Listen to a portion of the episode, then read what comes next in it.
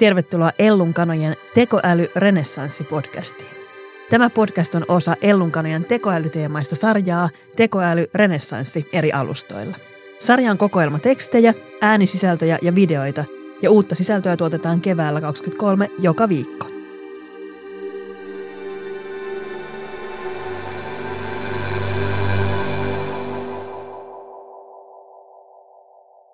Tällä viikolla puhutaan tekoälyn vaikutuksista talouteen.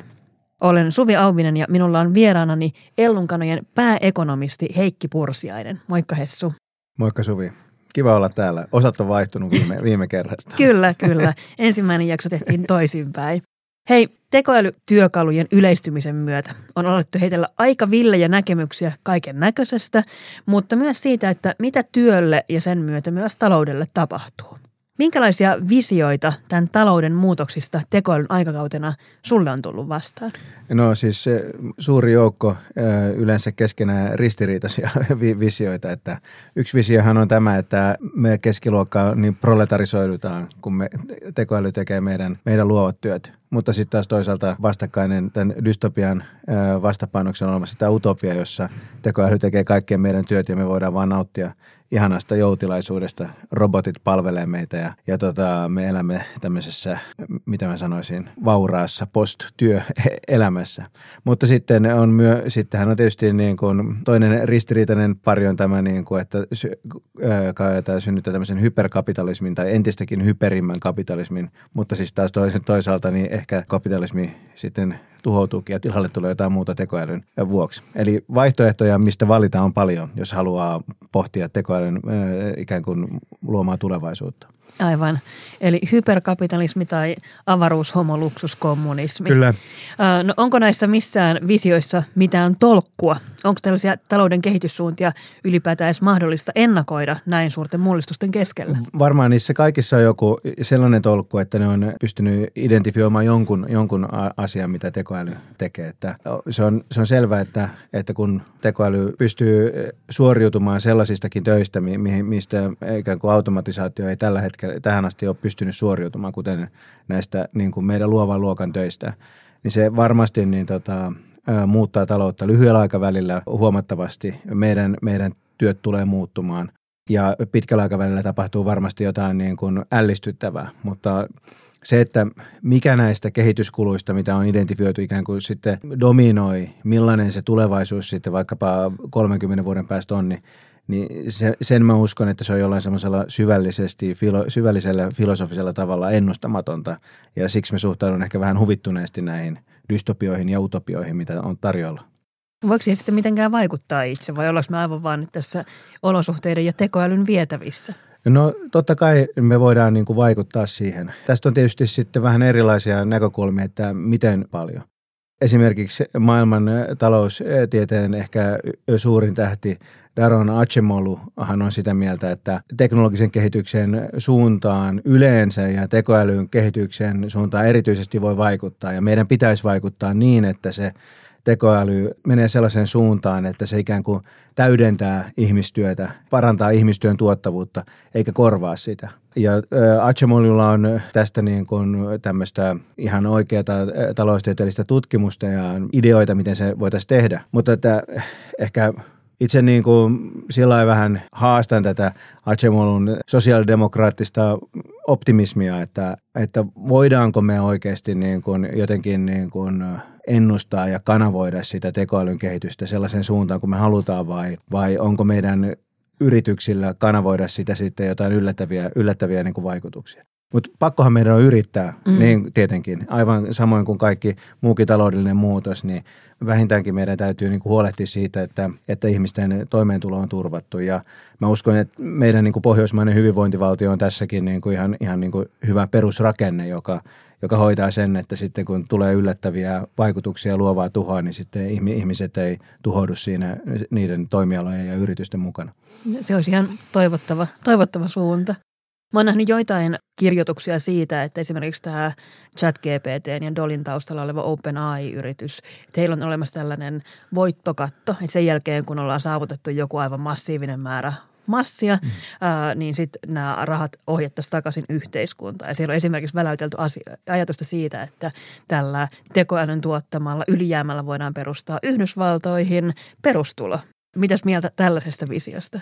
No ei mulla tietysti mitään sitä vastaan tämmöistä visioa, visioa mutta kyllähän niin kuin ne tekoälyn taloudelliset vaikutukset niin on tietenkin monta kertaluokkaa suurempia kuin sitten ää, näiden yritysten tuottamat, tuottamat voitot. Eli ainoastaan kun pieni osa siitä tekoälyn tuottamasta ylijäämästä kanavoituu näille tekoälyyrityksille, jolloin niin kuin semmoinen mekanismi, jossa sitten tämä niin kuin tämän yrityksen varoilla ikään kuin sitten jotenkin korvattaisi tämän tekoälyn aiheuttamia niin kuin haittoja tai kustannuksia muulla yhteiskunnassa. Mä en usko, että se yhtälö, yhtälö toimii. Mutta tietenkin niin kuin olen tosi iloinen, että jos että nämä tekoälyn kehittäjät, heitä ohjaa voiton tavoittelun lisäksi myös tällainen idealismi, niin sehän on oikein mukavaa.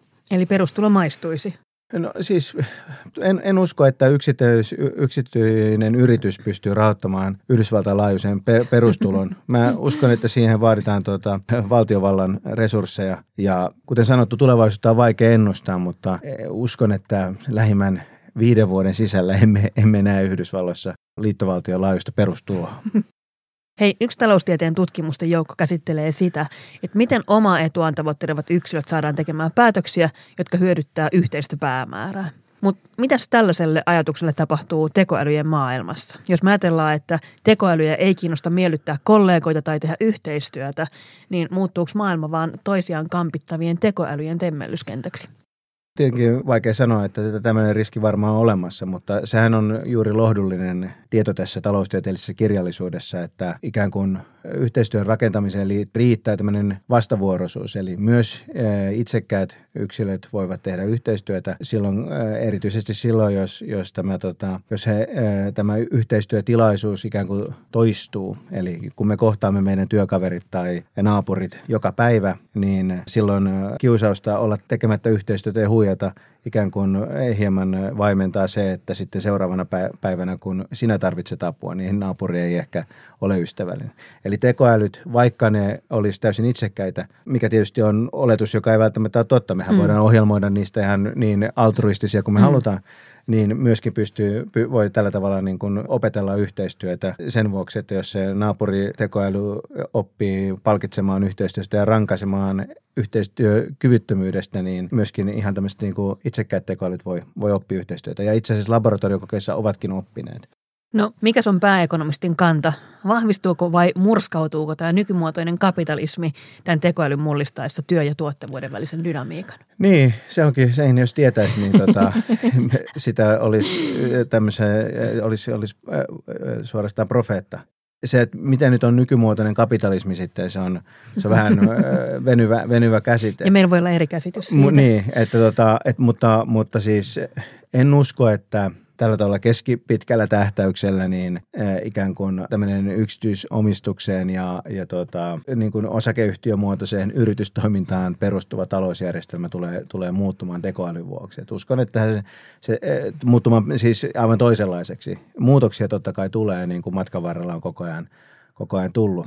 Ja tietenkin niin kuin se sellainen muutos varmasti tulee, että niin kuin osa niistä yrityksistä, joita me nyt pidetään voittamattomina kapitalismin linnakkeina, niin unohtuu sinne niin kuin historiaan niin kuin aikaisemmatkin teknologian muuttuessa, niin tota, historiaan tavallaan romukoppaan joutuneet yritykset. Että se on jännä nähdä, että kuka näistä tämän hetken teknojäteistä, joita, joita niin kuin vielä tällä hetkellä ja muutama vuosi sitten, niin kuin joiden maailman vallotusta pelättiin, niin kuinka monta niistä on ikään kuin siellä eturivissä vielä, vielä muutaman vuoden päästä?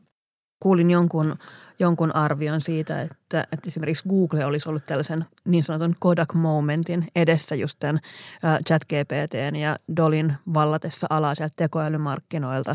Et mehän tiedetään, että Googlella on ollut pitkään tosi hyvä tekoäly siellä, siellä konepellin alla, jota ne ei ole julkaissut yleiseen käyttöön. Ja nyt kun OpenAI sitten dominoi aika vahvasti tätä markkinaa, niin Googlelta vaadittaisi aika vahvasti jotain sen oman bisneksensä ehkä uudelleen keksimistä, että ne enää pääse pääsee tähän skabaan mukaan? Voiko Google olla yksi tällainen jättiläinen, joka kaatuu tähän? Ehdottomasti voi.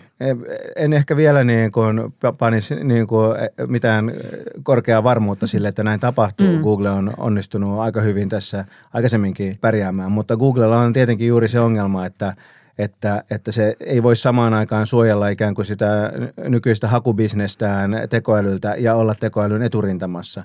Ja sen valinta, että onnistuuko se jollain tavalla niin kuin löytämään sen niin kuin, tota, oikein, oikein keinon, niin se on, se on mielenkiintoista. Se on, se on todella mielenkiintoista nähdä. Mutta on ilmi selvää, että se niin kuin sellainen vielä, mikä jokin aika sitten oli sellainen järkähtämätön varmuus, että Google on jollain tavalla niin kuin ikuinen niin kuin tämmöinen top dog, niin se on selvästi niin kyllä nyt hävinnyt. Tosi nopeasti. Todella nopeasti. No me halutaan täällä Ellun kanoilla tietenkin aina auttaa meidän asiakkaita ymmärtämään sitä, että mitä täällä maailman muutoksen keskellä tapahtuu ja mitä pitäisi ymmärtää niistä muutoksista. Mitä sä Heikki sanoisit, mitä yritysten ja organisaatioiden pitäisi ymmärtää siitä, miten tekoäly muuttaa meidän talousjärjestelmää ja kaupankäyntiä?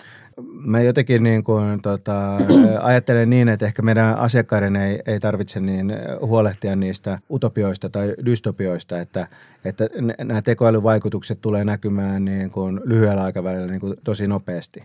Että mä ajattelen niin, että meidän asiakkaiden niin, niin tota, pitäisi kyllä hyvin tarkasti nyt miettiä niin kuin ihan oman bisneksensä takia, että niin kuin mitkä – miten se tulee vaikuttamaan eh, omien tuotteiden kysyntään, miten, se, miten omaa, ehkä omaa niin kuin organisaatioita niin kuin pitäisi, pitäisi muuttaa tämän tekoälyn ää, eh, takia. Ja, ja niin kuin olla vaan niin kuin jotenkin yleisesti tämän, tämän asian, asian päällä ja, ja niin kuin ehkä ei kannata mennä siihen haippiin mukaan, mutta on todella harvoja toimialoja, joissa tällä hetkellä voisi olla varma siitä, että ei tule niin kuin ihan muutaman vuoden sisällä jotain todella isoja muutoksia tämän tekoälyn vuoksi. Mm, meillä on täällä tosi monet ihmiset lähteneet käyttämään erilaisia tekoälytyökaluja aktiivisesti omassa duunissaan. Miten sä oot Heikki käyttänyt sun työssä tekoälyä tällä viikolla? No tänään on maanantai, että me, mutta mä tässä katsoin mun tota, chat, chat GPTin viimeaikaiset, että viime viikon keskustelut ja mä olin käyttänyt sitä itse asiassa aika niin kuin vaatimattomiin tarkoituksiin, että mä olin käyttänyt sitä käännösapuna, kun mä katsoin erilaisia taloustieteellisiä termejä, että mitä, mitä käännöksiä niillä oli. Sitten mä olin yrittänyt käyttää chat GPTn kanssa ideoida keskustelun aihetta radio, kulttuuri, radion kulttuuriohjelmaan – epäonnistuneesti. Se olin ehkä liian kärsimätön, mutta sen ehdotukset oli aivan liian äh, tämmöisiä porvarillisia ja tylsiä. ja, ja sitten, sitten tota, työasioiden lisäksi olin näköjään katsonut, että kuinka pellavaisen lakin voi pestä. olin kysynyt neuvoja siihen ja sain ihan hyvät neuvot ja se sai lakin pestyä. Hyvä. Minkälaista työkalua sä kaipaisit seuraavaksi sun työn tueksi tuolta tekoälyrintamalta? Siis mä luulen, että mä en ole vielä niin kuin näiden nykyistenkään työkalujen kaikkea niin kuin, niin kuin tota, hyötyjä käyttänyt. Mutta yksi, mitä mä niin kuin haluaisin, että mä haluaisin sellaisen tekoälyn, joka tekisi mulle niin kuin tämmöiset hyvät slaidit – sen, sitä joutuu tekemään kaikessa, nykyisin kaiken tyyppisissä Kyllä. hommissa ja se, on, se liittyy todella paljon kaikkea tylsää, tylsää, niin kuin, tylsää asiaa. Se olisi mun mielestä niin kuin todella, todella hyvä. Ja si, siis mä odotan tosi paljon, mä haluaisin päästä kokeilemaan sitä Midjourneyn uutta versiota. Se vaikuttaa ainakin somen perusteella niin kuin tosi hyvältä, mutta valitettavasti niin kuin näitä ikään kuin leipätyöhommia on nyt vähän tässä alkuviikosta, niin en ole ehtinyt perehtyä.